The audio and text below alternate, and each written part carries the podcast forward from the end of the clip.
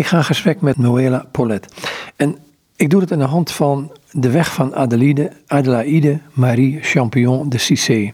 Een zoektocht van het hart in bewogen tijden, 1749-1818, dus de tijd van de Franse Revolutie ook. En de, aanloop daar naartoe. En ik praat erover met Noëlla Paulet. En jij behoort tot de congregatie, als ik het zo mag zeggen, die zij gesticht heeft. Ja, ik behoor tot de Sociëteit van de Dochters van het Hart van Maria. Een oude naam, een naam uit de 18e eeuw, die we eigenlijk gekregen hebben naar aanleiding van een gelijkaardige benaming van de Franse priesters en mannen. Die benaming is de priesters van het hart van Jezus. En naar analogie daarmee worden wij dus genoemd de dochters van het hart van Maria, bestaande uit vrouwen, ja, om een oud woord te gebruiken, maagden en weduwen. Maar het hart van Maria, wat moet ik me daarbij voorstellen? Om je dat nu te kunnen voorstellen, is inderdaad een beetje moeilijk. Mhm. En het is ook niet zo dat het onze eerste naam was. Onze eerste naam was de dochters van Maria. Het hart is erbij gekomen naar analogie met het hart van Jezus in de naam van de mannengroep. Dus wat moet je je voorstellen? Met het hart van Maria in die tijd werd bedoeld het innerlijk leven van Maria. En dat innerlijk van Maria was als het ware de weerslag van het hart van Jezus. Dus het hart van Maria betekent de innerlijke gesteldheid van Maria doorheen haar leven, zoals het hart van Jezus in, in die context ook betekende de innerlijke gesteldheid van het hart van Jezus. En dan moet je denken aan het evangelie van Matthäus, 11 hoofdstuk, vers 28, meen ik. Ik ben zachtmoedig en nederig van hart. Dat is essentieel voor de spiritualiteit van de priesters van het hart van Jezus en ook voor ons. Zit er nog ver naast als ik het dan vertaal in mijn, in mijn eigen woorden naar het fiat van Maria, van mij geschieden naar uw wil. En het feit dat zij dus, wat er ook met haar gebeurde, zij bewaarde die woorden in haar hart. En, en ja, die liefde voor haar, voor haar eigen zoon, Jezus zelf, zeker toen hij stierf, toen was ze nog niet bewust van het feit dat hij op zou staan. Ja, dat lijden, dat moet ook inderdaad daar een enorm deel van uitmaken dan. Ja, het is zeker in de lijn van het fiat van Maria dat wij opkijken naar Maria. Zeker, want tenslotte is het fiat van Maria de basisinstemming van de gelovige met wat God wil. En daar gaat het om. Hè. Het gaat in het christelijk leven om u wil geschieden. En bij Adelaide vind je dat heel sterk. Het zoeken naar de wil van God en het proberen te onderscheiden van de wil van God. En daar heeft Pater de Clorivière haar heel veel mee geholpen. Het is ook, denk ik, essentieel voor elk christelijk leven. Je kunt maar leven met de Heer als je bidt om Zijn wil te kennen en zijn wil te doen. Daar gaat het om. Ja. Die Adelaide, um, zij leefde ten tijde van de Franse Revolutie. En een van de dingen die mij triggerde in dit boek is onder andere dit. Ehm, dat zij leeft in een tijd waarin het geloof... Uh, ja, de kloosters werden gesloten, de kerken werden gesloten. Uh, het was de terreur, Robespierre. En toch wist zij vol te houden en toch wist zij vast te houden... of zich te laten vasthouden, hoe je het ook noemen wilt, door Jezus Christus zelf. Um, die weg daar naartoe zullen u eerst eens bewandelen. Ze werd geboren in 1749, dus een, een, goede 40 jaar voor de Franse Revolutie. In wat voor milieu ze kwam, in wat voor milieu is hij geboren? Adelaide heeft in de loop van haar leven, misschien is dat goed om eerst te zeggen, vier verschillende regimes meegemaakt. Eerst het Ancien regime, en in die periode is ze geboren. Dan de Franse Revolutie, dan de Napoleontische tijd en dan het herstel van het koningschap van de Bourbons. Dus als je nu teruggaat naar het begin, uh, voor ons is die tijd van het uh, Ancien Regime eigenlijk niet meer voor te stellen. Ik denk dat wij ons niet meer kunnen voorstellen wat het betekende in een wereld te leven waarin een koning een alleenheerser was. De wet was hij, er bestond nog geen grondwet en de katholieke kerk was de verplichte godsdienst voor iedereen in Frankrijk zo erg dat je doopbewijs in de katholieke kerk gold als bewijs van Frans burgerschap. Dus er was een volkomen eenheid tussen kerk en staat. Het is een periode waarin de geestelijkheid het hoge woord voert, tezamen met de adel. En het volk, ja, dat is mensen die geen enkele inbreng hebben in uh, het bestuurlijk apparaat. Dus heel onvoorstelbaar voor ons, want wij zijn een westerse democratie gewoon. En wij zijn een constitutioneel koningschap gewoon, maar dat bestond toen nog niet. Dus Adelaide wordt geboren in een adellijke katholieke familie. Het schijnt dat het een zeer mondain en hard milieu was. Dat schrijven de geschiedschrijvers van haar tijd. Ze wordt geboren in Rennes, in Frankrijk, in, uh, in Bretagne, 1749. Haar vader was Sire uh, Jérôme de Cissé en haar moeder was uh, Madame Marie-Rose de Varennes de Condat behoorlijke adel. Er was, was nog hoger, maar toch behoorlijke adel in Rennes. En zij was het jongste kind uit een gezin van twaalf kinderen in leven. Zij wordt dus opgevoed naar de normen van de toenmalige katholieke adel. En in Rennes, waar het katholiek leven heel vurig was. Je moet je voorstellen, mensen die dagelijks naar de Eucharistieviering gingen. Er waren heel veel kerken, er waren heel veel religieuze gemeenschappen. Ik geloof vrouwenkloosters alleen al 27. Daarnaast had je de mannen, dan de Dominicanen, de Franciscanen, de Jezuïten, eh, noem maar op. Je had een heel sterke Maria-devotie in Rennes. Je had alle mogelijke broederschappen, de broederschap van de Goede Dood bijvoorbeeld. En dan had je de gewoonte van de katholieken om retraites te doen. Dus de katholieke jongeren die gingen op retraite. Er waren retraites voor vrouwen, waren retraites voor mannen, waren retraites voor de klerus.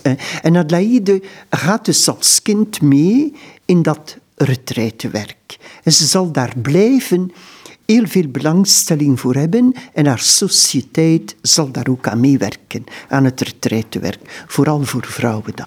Ze had een geestelijke begeleider en Adelaide was een kind, het twaalfde, waar de moeder echt niet zat op te wachten. Bovendien was haar man ziek. De vader van Adelaide is gestorven als ze één jaar oud was. En uh, de moeder voelde zich overbelast bij de geboorte van dat twaalfde kind. En haar geestelijke begeleider op dat moment, de Kerk Saint-Gilly, een jezuïet, troostte haar met de woorden: Mevrouw, dit kind zal uw troost zijn. Je zult er heel veel vreugde aan beleven. En inderdaad, dat blijkt een profetisch woord geweest te zijn, want Adlaïde heeft voor haar moeder gezorgd tot aan haar dood en ze had met haar moeder een uitstekende relatie. Haar moeder was ook een toegewijd christen, begrijp ik goed uit de tekst. Ja, je kunt dat zo noemen. Ze had twee zonen die allebei bisschop waren. De andere kinderen waren allemaal zeker zeer gelovig opgevoed naar de normen van die tijd en naar de gewoonte van rennen. Maar Adelaide moet toch het gevoel gehad hebben dat ze haar moeder moest helpen op de weg naar God. Want in een van de laatste brieven die we van haar hebben, schrijft ze dat ze zal proberen haar moeder dichter bij God te brengen. Maar op dat moment dementeerde haar moeder al.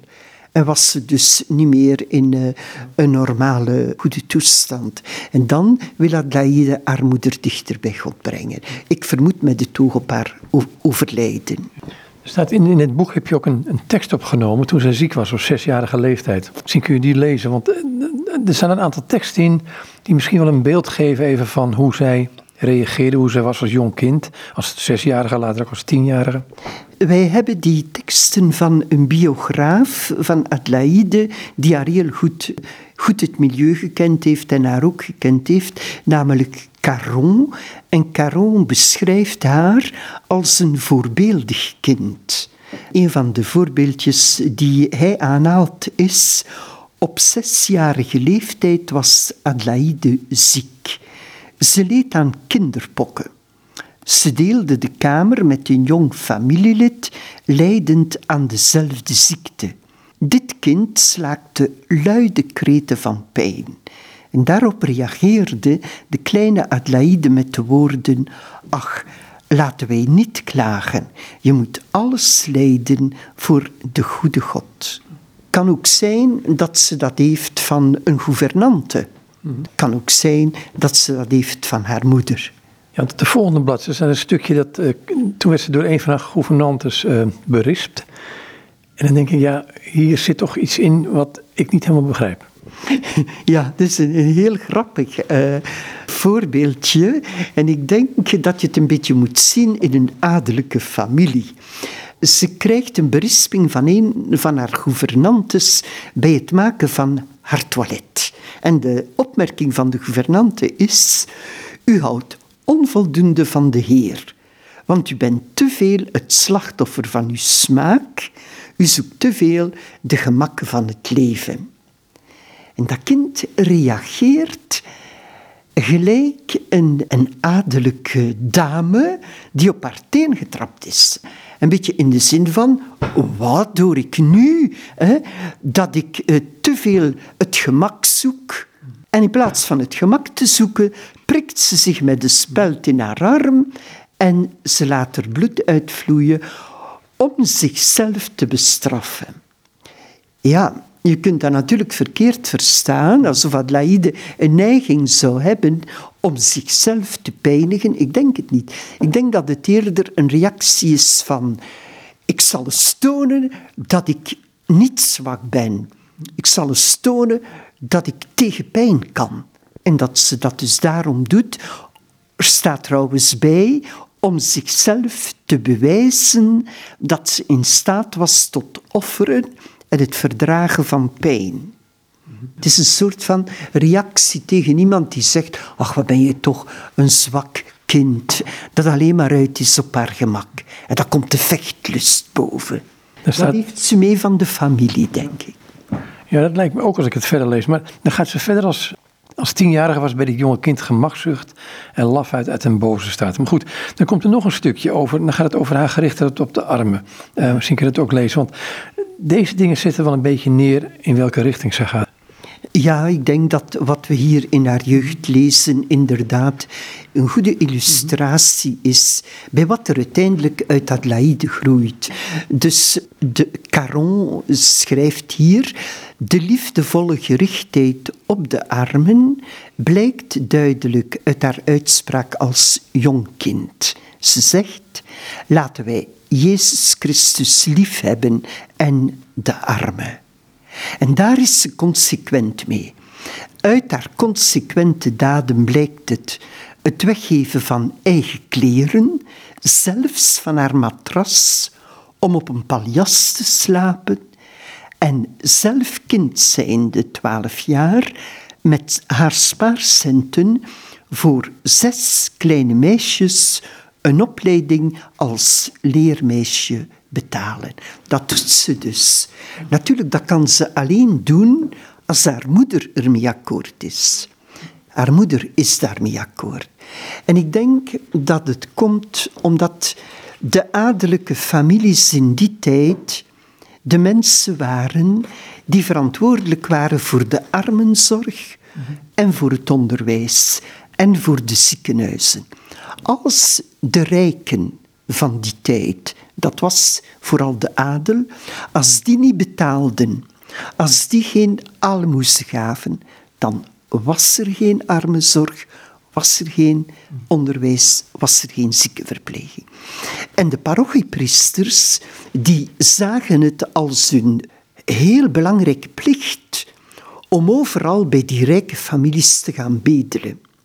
En zo komt het dat die kinderen van kleinsbeen af leerden in goede christelijke families om aandacht te hebben voor de armen, want zij zouden dat later moeten voortdoen.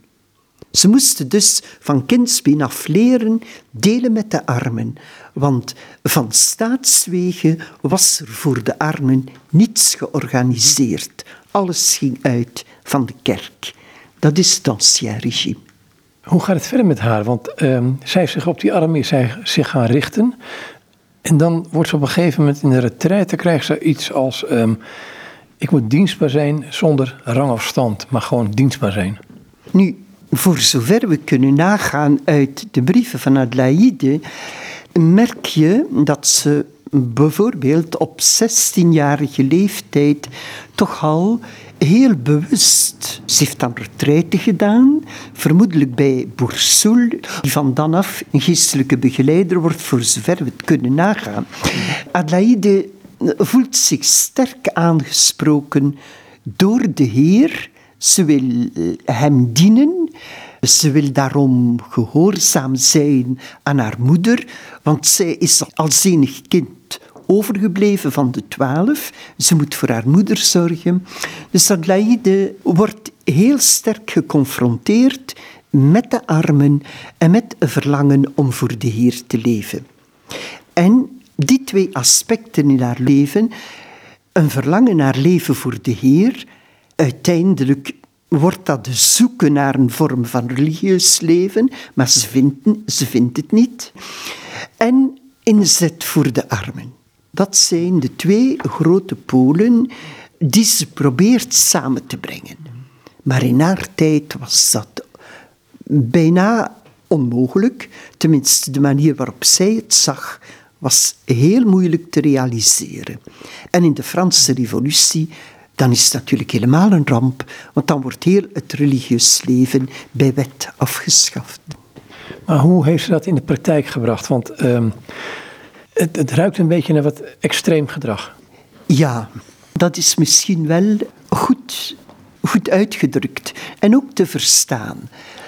Het is dus een meisje dat alleen woont met haar moeder in een prachtig huis in de Rue Saint-Louis in Rennes, omringd met meiden en knechten en gouvernantes, rijk, zeer christelijk opgevoed, een meisje dat droomt. En een meisje dat de liefde van de Heer ontdekt. En dan onder invloed van de geestelijke begeleiders, vooral Boursoul, die probeert haar te brengen tot een vuriger leven, tot een consequent leven. Ja, dan doet ze soms uitspraken die een beetje liggen in de lijn van uh, Boursoul. Boursoul was een, een hevige man die op de preekstoel geweldig kon tekeer gaan over de liefde van God. Maar van de andere kant ook zeer in zijn uh, begeleiding van Adelaide toch vooral probeerde haar de liefde van God te doen ontdekken. En dan zie je dat dat meisje dat probeert, de Heer liefhebben en de Heer dienen. En dat ze dat wel doet in de sterke taal die ze van Boursoul leert. En bij Le Beurrier, dat is dan de volgende geestelijke begeleider, daar ondertekent ze op een bepaald moment een brief met haar bloed. Dan kun je denken, ja, dat is toch wel heel extreem. Nou, misschien minder dan wij zouden denken. Ik denk dat ze van Le Beurrier, een nudist, gehoord heeft dat Jean Eude een belofte ondertekende van, of een soort eed, van het martelaarschap nooit te zullen ontlopen. En dat ondertekende hij met zijn bloed. Ik kan me voorstellen dat Adelaide dat hoorde van Le Beurrier en dat zij dat nadeed. Dus als het een beetje de extreme kant op gaat, ik denk dat het ligt aan de taal van die tijd, dat het ligt aan de geestelijke begeleiders en dat Adelaide in haar eenvoud, in haar naïviteit, zouden wij zeggen, die voorbeelden wil volgen. En dat ze daardoor soms wel uh, heel uh, extreem kan overkomen. Maar als ik later haar eigen geestelijke begeleiding zie, dan valt mij op hoe wijs ze is. Adelaide is geen uh, doordraver, maar ze kan wel volhouden. Ze, kan, ze weet wat volharding is. Begreep um, begreep hij haar wel? Ja en nee. Hij begreep dat ze zocht naar God. Maar hij eiste van haar blinde gehoorzaamheid. Een goede geestelijke dochter bij Boursoul, dat was iemand die 100% luisterde naar hem en deed wat hij zegde. Maar Adelaide was van nature veel aarzelender, veel complexer. Ik denk dat Boursoul zich niet realiseerde wat de psychische moeilijkheden waren van deze jonge vrouw. En daar heeft hij zeker onvoldoende geduld gehad, denk ik, en onvoldoende nuances aangebracht in wat hij merkte. Hij was nogal zwart-wit, maar Adelaide was niet zwart-wit. Zij maakt in diezelfde tijd, wat Caron zegt, uh, haar gouvernante dacht ik dat het was, een bekering door waar niet veel van bekend is. Voor zover ik er iets over gevonden heb. Wat je kunt opmaken uit het weinige dat we ervan weten is dat Adelaide op een bepaald moment eh, zich toch een beetje liet gaan. Een beetje wilde leven, een jong meisje, vooraan in de twintig, mooie kleren, de feesten, misschien de salons waar zij met haar familie deel aan had. En Adelaide moet dan toch een moment gehad hebben dat ze dat allemaal wel heel leuk vond. Van gevierd te zijn, van in dat dadelijk milieu succes te hebben als jonge vrouw. Misschien ook jongens die haar aanspraken. En op een bepaald moment maakt een vriendin haar daar een opmerking over. En dan zegt ze, ja maar, ik doe toch niks verkeerd. En daar komt dan een verandering in dan begint ze te beseffen, ja maar, ik zal moeten kiezen. Als ik wil leven voor de Heer, ja, dan moet ik daarmee stoppen. Dan moet ik kiezen voor een leven van gebed en versterving. En dan is het gedaan met uitgaan en profiteren ik denk dat het zoiets is geweest. En haar geestelijke begeleider Boursoul is dan heel blij dat ze het christelijk leven weer serieus neemt. Meer weten we niet. Nee, hoe is dat verder gegaan? Ze heeft, uh, ze heeft de armen bezocht, maar deze begreep ik ook soms uh, begeleid door een dienster. De standsverschillen waren enorm op dat moment. Hoe kwam ze toch dichter bij de armen te staan? Want dat proces heeft ze wel doorgemaakt. Het enige wat ik kan vinden als verklaring is dat het ligt aan de parochiepriesters. De parochiepriesters die dus komen bedelen, de parochiepriesters aan wie zij geld geeft op een bepaald moment met haar spaarcenten, geeft ze leningen waar Boursoul gebruik kan van maken voor de ziekenhuizen, voor de armen die in de ziekenhuizen liggen. En er bestaat natuurlijk een werk van ziekenbezoekers. Adelaide heeft zieken bezocht, Adelaide heeft zieken verzorgd, heeft zich toegewijd aan zieken in de hospitalen die toen bestonden. Je mag niet vergeten, Boursoul was daar de almoezenier van. En in de achterbuurten waar Adelaide woonde, daar ging zij zeker rond om aalmoezen te geven en vooral de zieken aan huis bezorgen. En daar heeft zij altijd prioriteit willen aangeven, omdat die mensen geen enkele hulp hadden. Behalve degene, de vrouwen die langskwamen om ter plekke hulp te verlenen. En dat waren adellijke vrouwen. Twee schietgebeden zijn gemeenschappelijke teksten van Adelaide en Abbé Boussoul. Dat vind ik wel een aandoenlijke tekst eigenlijk. Adelaide beleefde dus wat in haar tijd typisch was eh, voor het religieuze leven. Een mystiek van bruid tegenover de bruidegom, Christus. En in dat kader kunnen we die teksten lezen, bijvoorbeeld. Enfin, het zijn er niet veel die men aan haar toeschrijft, maar deze twee zijn wel typisch.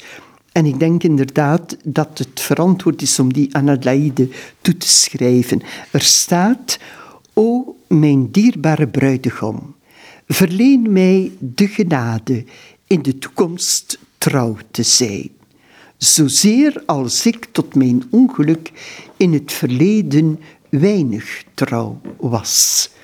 En mogen ik zo vervuld zijn van liefde tot u, als ik tot mijn ongeluk vervuld was van liefde voor de wereld. Hier hoor je nog dat bekeringsproces in. Hè?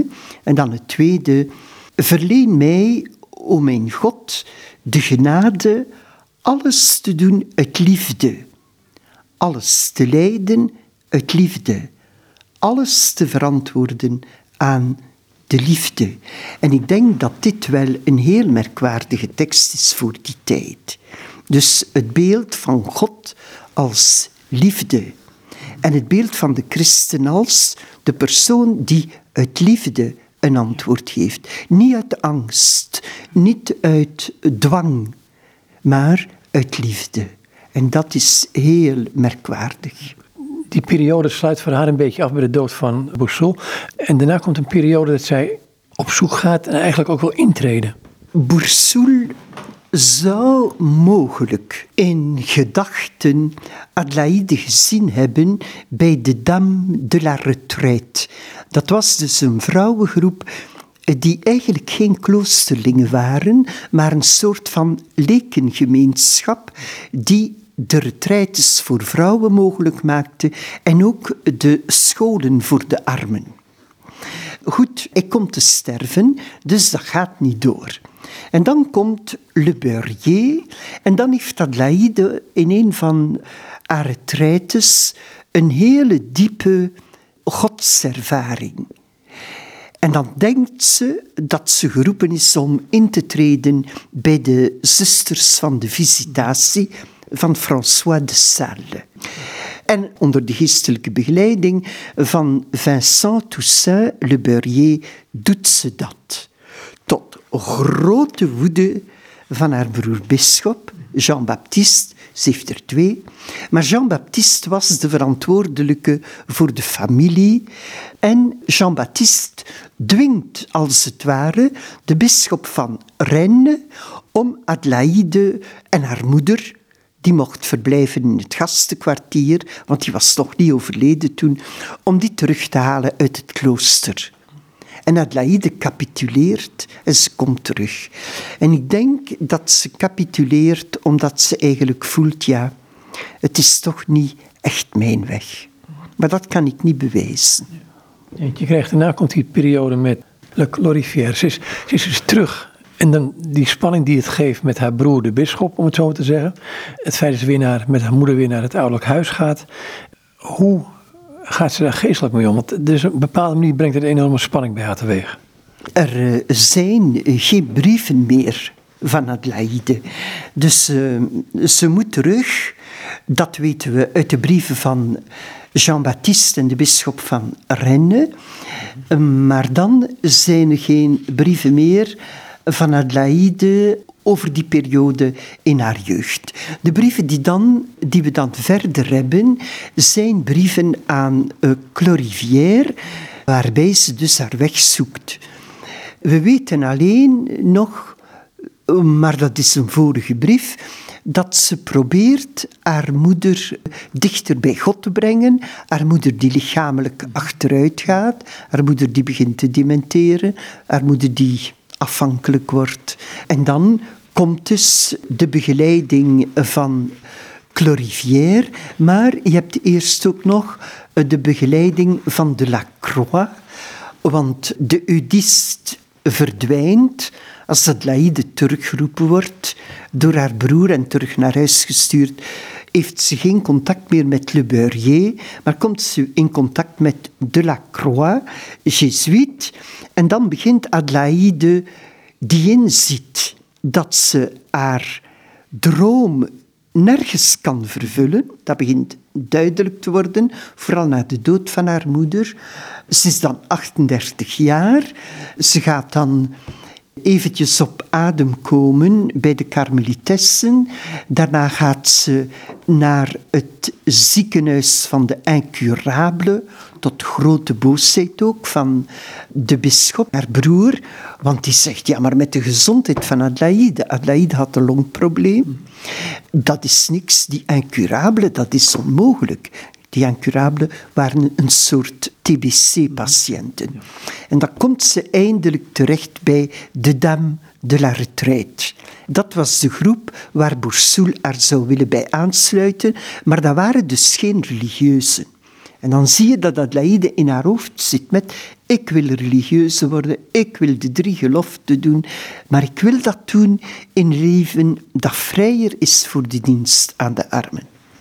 Het woordje gehoorzaamheid speelde daar een behoorlijk belangrijke rol in. Zeker naar haar superieuren en zeker ook in de brief naar uh, Hoe heeft dat zich ontwikkeld? Want ik krijg de indruk met haar dat ze zich heel afhankelijk opstelde in eerste instantie. Misschien ook wel was. En dat ze daar bovenuit gegroeid is. Ik denk dat uh, u dat heel goed. Uh, Adelaide spreekt om te beginnen in haar brieven uit haar jeugd, die drie retraitevoornemens zijn het, spreekt daarin over de gehoorzaamheid aan haar moeder. Altijd aan moeder gehoorzamen. Zo. Aan moeder gehoorzamen alsof ze mijn overste was in de laatste brief. Dus de gehoorzaamheid staat centraal. Waarschijnlijk ook omdat Adelaide heel angstvallig was wil de Heer behagen, maar heeft nood aan bevestiging. Zij wil dus gehoorzaam zijn, want ze denkt, als ik gehoorzaam ben en de wil doe van mijn moeder, de wil doe van de geestelijke begeleider, dan doe ik de wil van God. Dat is wat God wil.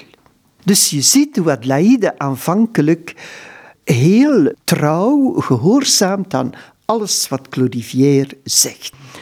Totdat Clorivière dat ontdekt en ziet dat dat, dat kind eigenlijk niet, niet vrij is. Dat ze zelf geen onderscheid kan maken tussen wat God wil en wat van haar gevraagd wordt door mensen. En dan leert hij haar heel voorzichtig in een brief onderscheiden. Dus de onderscheiding van de geesten, iets wat je bij Ignatius vindt als heel belangrijk, wordt Adelaide aangeleerd door Clorivière. En door dat te leren wordt Adelaide veel zelfstandiger. En leert ze onderscheiden in haar eigen leven, in haar eigen gemoedsbewegingen, wat haar bij God brengt en wat haar van God verwijdert. Waar leidt het heen? Want uiteindelijk uh, wilde zij, of tenminste glorifiëren misschien wel, of samen, een beweging stichten, een congregatie stichten waar we het over gehad hebben. Dus de Sociëteit van de Dochters van het Hart van Maria. Hoe kwam ze daartoe? Want dit is iets van, toch van haarzelf geweest.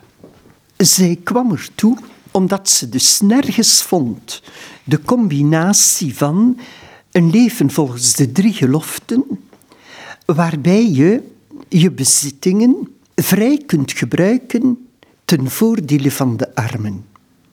Ze wilde dus een leven waarin de dienst aan de armen, de zending aan de armen en aan de mensen in nood, waarin dat gecombineerd kon worden met religieus leven. En dat bestond niet. Dus wat doet Adelaide? Adelaide ten einde raad schrijft in 1785 een projet d'une société pieuse, waarin ze zich dus het volgende voorstelt. Er zijn de kloosters die ik ken, en die kloosters hebben mensen die aan de rand van het klooster in een gastenkwartier verblijven. Nou, laten wij eens naar een gastenkwartier van een klooster gaan, dan kunnen we deel hebben aan het gebed van het klooster. Maar we willen vrij zijn om buiten het klooster de armen te gaan bezoeken in hun huizen en daar te verzorgen, een soort thuisverpleging. Daar zorgen dat ze het nodige voedsel hebben, dat de huizen proper zijn, een soort maatschappelijk werk. Dus verzorging, maatschappelijk werk, geestelijke bijstand verlenen vanuit een kloosterlijke context, maar veel en veel vrijer, met een eigen overste. Is dat een soort eerste hang van haarzelf naar onafhankelijkheid? Ja, het is zeker veel grotere vorm van onafhankelijkheid dan in een klassiek klooster, maar het is vooral uit liefde voor die armen. Het, het gaat erom dat de mensen geholpen worden bij Adelaide. En daarvoor zal ze alles doen. Zal ze zelfs leningen aangaan. Bijvoorbeeld om klompjes te kunnen kopen voor een groepje arme kinderen dat op kousenvoeten in de winter naar school gaat. Was dit nou in de tijd dat zij dit begon, uh, dat zij dit begon in deze sociëteit, uh, was het legaal op dat moment? Nee, als zij in 1791 stichtte ze officieel de sociëteit. Dat is natuurlijk waanzin. De Franse Revolutie ja. net begonnen. De Franse Revolutie is begonnen in 1789 en 1791 is de tijd van de terreur met Robespierre. Dus dat moest in het allergrootste geheim gebeuren. En dat konden zij ook. Bovendien waren bijvoorbeeld in Frankrijk de dochters van liefde van Vincent de Paul afgeschaft. Dus de ellende van de armen, dat was onoverzienbaar. Wij kunnen ons dat niet voorstellen. Terwijl de Franse Revolutie de indruk wekt dat juist de armen een stem kregen. Het gewone volk dus. Ja, het is te zeggen, het rechte toekennen aan de derde stand is inderdaad begonnen met de Franse Revolutie. Maar je mag niet vergeten dat dat niet enige, het enige is wat de Franse Revolutie op dat moment bewerkte. De Franse Revolutie heeft op dat moment de kerk volledig uitgeschakeld. Misschien moest dat gebeuren om de eenheid van kerk en staat te verbreken, maar het ging veel verder. Het ging tot het vermoorden van katholieken en priesters en bisschoppen en religieuzen die niet akkoord waren met de stellingen van uh, de Franse Revolutie. Hoe blijft iemand als uh, Adelaide dan toch overeind? Die uh, agressie vanuit de Franse Revolutie vandaan naar alles wat religieus is. En toch liefde voor Jezus houden, hem blijven volgen en Gods wil in de dingen blijven zien. Als er iets gebeurt waar Adelaide absoluut niet bij kan, dan zegt ze: Dominus est. Het is de Heer. Het is de Heer die iets laat gebeuren waar wij niet bij kunnen. Je moet dus je vertrouwen verdubbelen. Je moet veel meer vertrouwen hebben dan je ooit had. Want hij weet wat hij doet, hij weet waarom en hij zal er ook voor zorgen dat er iets goeds uit voortkomt. Ook al kun je dat op dit moment, maar dan ook op geen enkele manier voorzien. Dat moet je goed onthouden. Dat schrijft ze al van in de tijd dat haar moeder nog leefde. Dus Dominus est, het is de Heer, wanhoop niet, het komt hoe dan ook goed. Het tweede is dat Adelaide gewoon onderdook. Clorivière was ondergedoken. Heel de Franse revolutie. En als Clorivière naar buiten kwam, dan was het verkleed. Bijvoorbeeld als soldaat, als postbode, verkleed op een manier dat hij niet meer herkenbaar was. En zo ging hij tot onder het schavot om de mensen die veroordeeld waren en die onthoofd werden, om die op het laatste moment nog de absolutie te geven. Dus Clorivière die liep continu gevaar, want hij had de eed die de priesters moesten afleggen, een eed van akkoord met de regering in de tijd van de Franse Revolutie, die wilde hij niet ondertekenen. Hij was dus een priester die niet beëdigd was. En, en, dat ondertekenen, wat, wat moest je dan ondertekenen precies? Waar ging het om? Dat was een formule waarmee je akkoord ging met de regering van de Franse Revolutie. En waarbij je ondertekende dat je je onderwierp aan wat zij beslisten. En dat kon Clorivière in geweten niet doen. Waarom niet? Omdat ze zich meester wilde maken van de kerk en van de priesters. Dus het kwam erop aan van de klerus te onderwerpen aan het gezag van de Franse revolutionairen. En dat kon hij in geweten niet. Wat, wat, wat deed het Adelaide? Adelaide moest dus op vraag van Clorivière van Rennes naar Parijs komen omdat hij wilde dat zij de overste zou zijn van die gemeenschap die overal verspreid was in het geheim. Adelaide komt in Parijs wonen en Adelaide verbergt Clorivière in haar appartement in een klein hok. Clorivière had daar dus een klein kamertje in het huis waarin Adelaide en nog anderen een appartement hadden. Dus Adelaide moest geweldig opletten op wat ze deed. Adelaide zou nooit contact gezocht hebben met de andere mensen in dat gebouw. Vandaar dat de politie zegt, als ze haar gaan aanhouden, maar dat is een vreemde vrouw. Die leeft volledig op zichzelf, die heeft met niemand contact. Nee, de reden was dat zij Clorivière wilde beschermen en ook haar medezusters. Toch is ze voor de rechtbank nog behoorlijk onder druk gezet om namen te noemen. Ja, en ze heeft altijd geweigerd.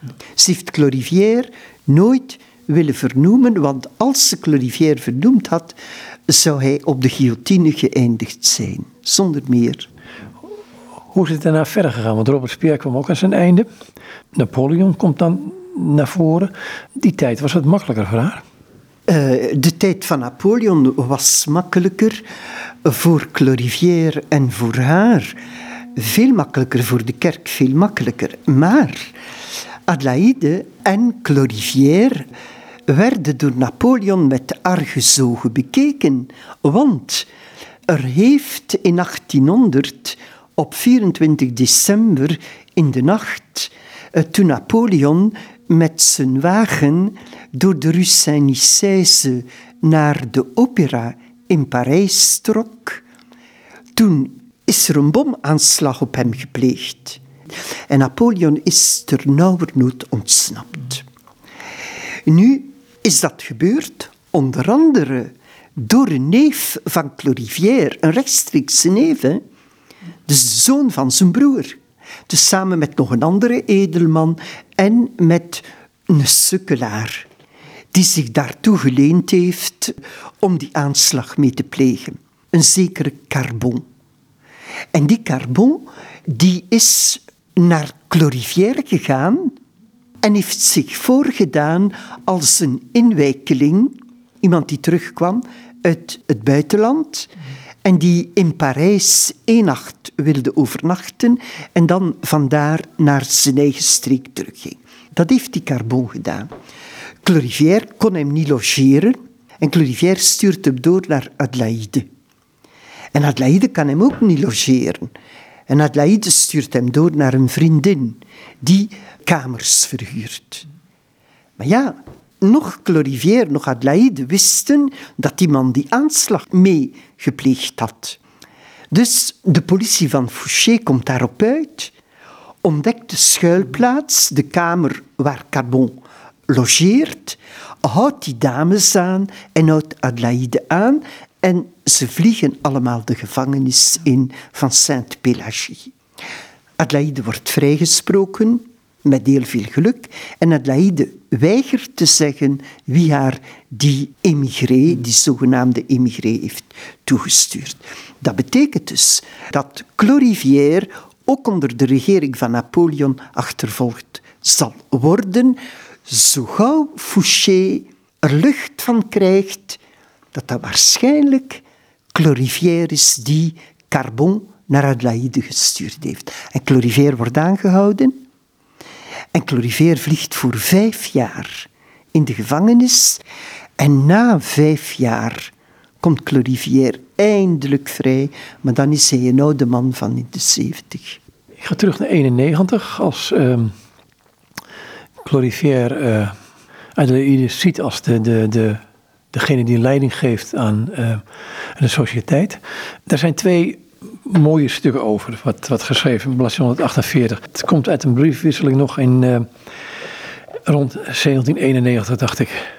Dat is dus op het moment dat zij gekozen wordt door Clorivière als overste.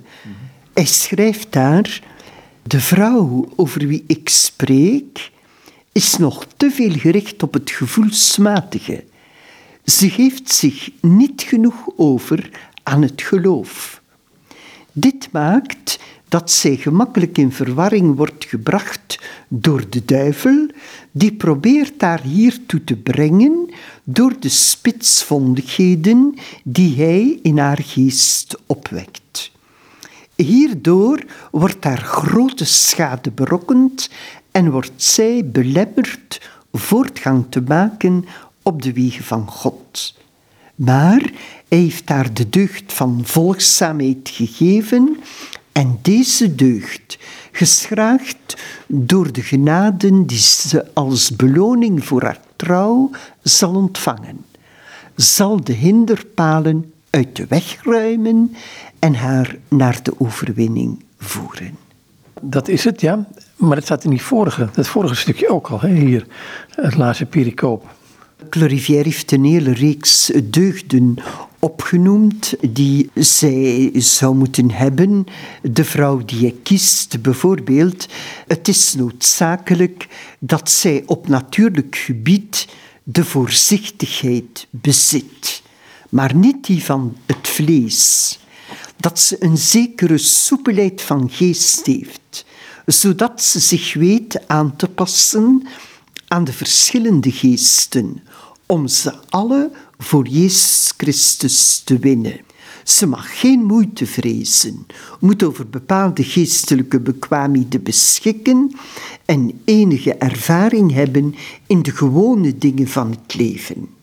Welnu, al deze trekken vind ik terug in een vrouw die de Heer reeds jaren geleden tot mij heeft gezonden en van wie ik zeer oprecht de volmaaktheid verlang. Het is dus aan die vrouw dat ik meen te moeten zeggen dat zij het instrument is waarvan God zich wil bedienen voor de uitvoering van zijn plan. Ik zal haar niet zeggen dat ze reeds al de daartoe vereiste eigenschappen bezit, maar ik kan haar verzekeren dat, als het haar niet ontbreekt aan goede wil, God al het overige overvloedig zal aanvullen. Dat is het. Ja, dat is het. Um, we kunnen nog heel veel over haar zeggen, want er valt toch zoveel te zeggen over haar. Hè? Ehm, ook over de, de, de Ignatiaanse spiritualiteit die zij omarmd heeft. Ja, ik heb hier in dit boek een heel hoofdstuk over de spiritualiteit van Adelaide. Je merkt dat zij, ik vermoed, vanaf haar jeugdjaar, 16 jaar, is ze dus iemand die retraite doet. En ze heeft geestelijke begeleiding gekregen en heeft zij heel haar leven spiritualiteit kunnen ontwikkelen.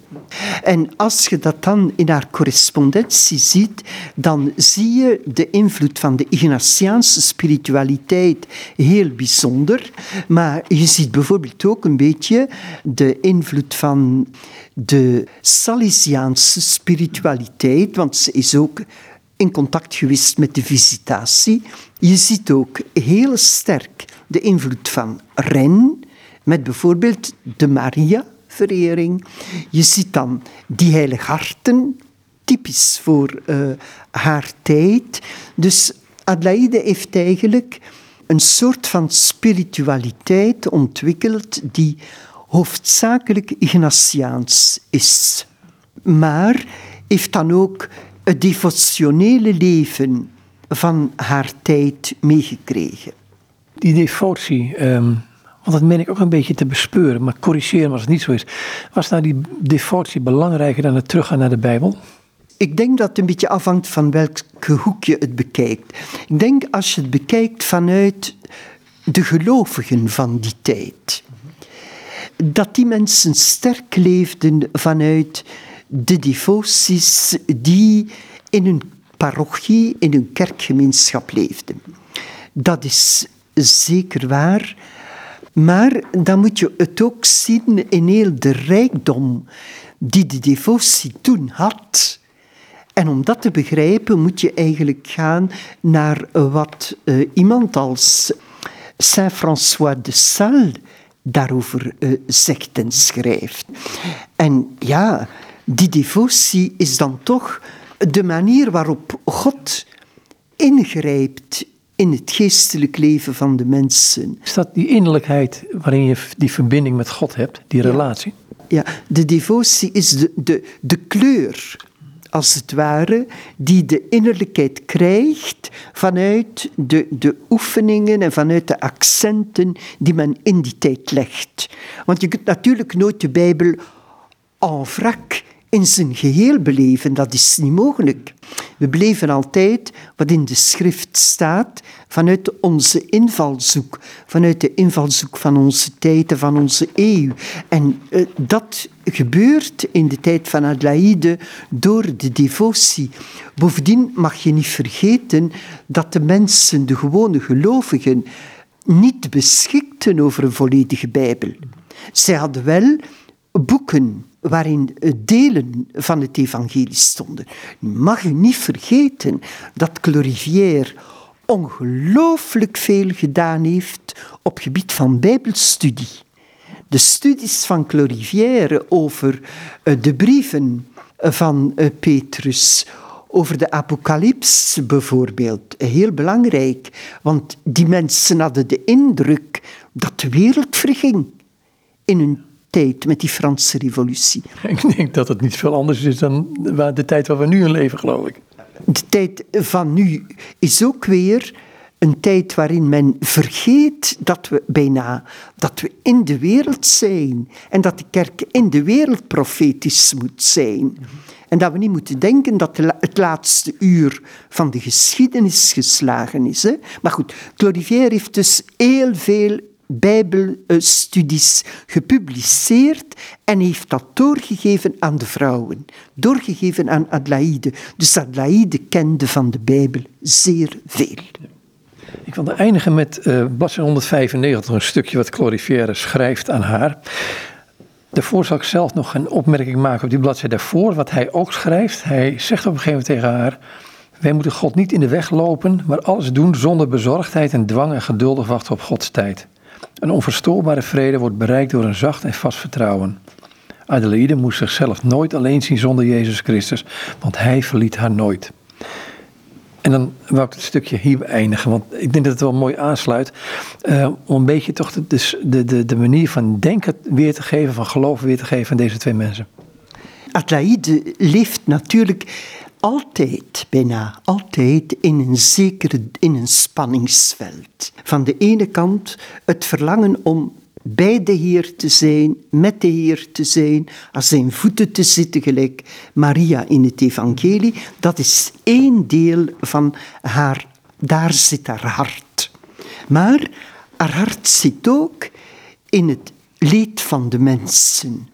En op een bepaald moment moet zij aanwezig zijn in het bisschoppelijk paleis van haar broer Jérôme. En dat is voor haar natuurlijk heel moeilijk om van de ene kant volop in de wereld te zijn, in de wereld van, van de klerus, maar dan ook gewoon in, in, de, in de wereld van de mensen met al hun problemen. En Adelaide zit daar met die dubbelheid van het verlangen om bij de Heer te zijn, maar de plicht om bij de mensen te zijn. En dan schrijft Clorivière het volgende. Zij moet zijn contemplativus in actione. Dat betekent beschouwelijk leven in de actie, naar het voorbeeld van Ignatius van Loyola.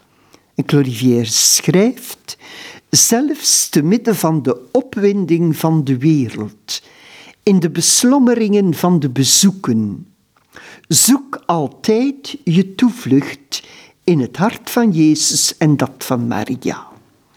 Laat deze harten het centrum van je rust zijn. Daar in de geest, vredig gezeten met Magdalena, aan de voet van de troon van Hem die je lief hebt. Stort je hart uit in het zijne. En zelfs als de wereld met u spreekt en u met de wereld, luister innerlijk alleen naar het goddelijk woord. Zie in zekere zin slechts Hem. Vind de zachtheid en de troost slechts in Hem. Dit is een raadgeving die wij als, misschien als mensen van 2023, 2024 in deze tijd ter harte kunnen nemen. Ik denk als je wil leven als uh, christen en zeker als religieus, dit is essentieel. Het gaat om een grondhouding die je moet inoefenen. Het is niet zo dat je vanaf het begin van het christelijk leven of het religieus leven, dat je vanaf het begin daartoe in staat bent. Je moet leren innerlijk aanwezig te zijn bij God in u, bij God in mij. En daarin zoveel mogelijk blijven of daarop altijd terugvallen. Te midden van alles wat je leeft, alles wat je verstrooit, en dat is heel veel, en dat moet ook, want anders kun je niet in de wereld leven. Maar je moet er in de wereld leven met Hem. En dat is het. En dat moet Adelaide leren, en dat moet ik leren. En dat moeten we allemaal leren. Anders zijn we geen christen. Kijk, als ik daar alleen maar leef vanuit mijn eigen grootmoedigheid of talent of, of wie of wat dan ook, dan ben ik geen christen, dat doet iedereen. Maar als ik daarin sta, in vereniging met mijn Heer, en altijd weer terugval op die eenheid met Hem, dat is denk ik onze roeping. Tenminste, ik spreek nu vanuit de sociëteit, vanuit Adelaide, en van het Clorivière, altijd in die vereniging met hem, er altijd op terugvallen. Van de ene kant, maar dan ook in volle vrijheid in die wereld kunnen bewegen en kunnen staan en kunnen luisteren en alles meemaken wat er gebeurt, maar het altijd brengen bij hem, met hem en in hem en voor hem. Lijkt me een mooie manier om deze, dit gesprek te beëindigen. Dankjewel. Van harte. Het genoegen was volledig aan mijn kant. Wel bedankt, Joop. Goed, jij ook, uh, Noëlla, voor het interview. En dit gesprek deden we op basis van het boek De Weg van Adelaide Marie Champion de Cissé. Een zoektocht van het hart in bewogen tijden. Zij leefde dus in de tijd van de Franse Revolutie. Het boek waar we het over hadden is geschreven door door de auteur waar ik mee sprak, Noëlla Polet. En het boek is te verkrijgen op haar adres. Uh, dus Noëlla Polet, Mosselstraat 2, 4301J en in Zierikzee. En het boek is een lijvig werk, maar het is te verkrijgen voor een luttele bedrag van 5 euro. Dus wees gewaarschuwd, het is een mooi boek voor 5 euro. Goed, hier wou ik het bij laten. Tot zover dus dit gesprek met Noëlla Polet.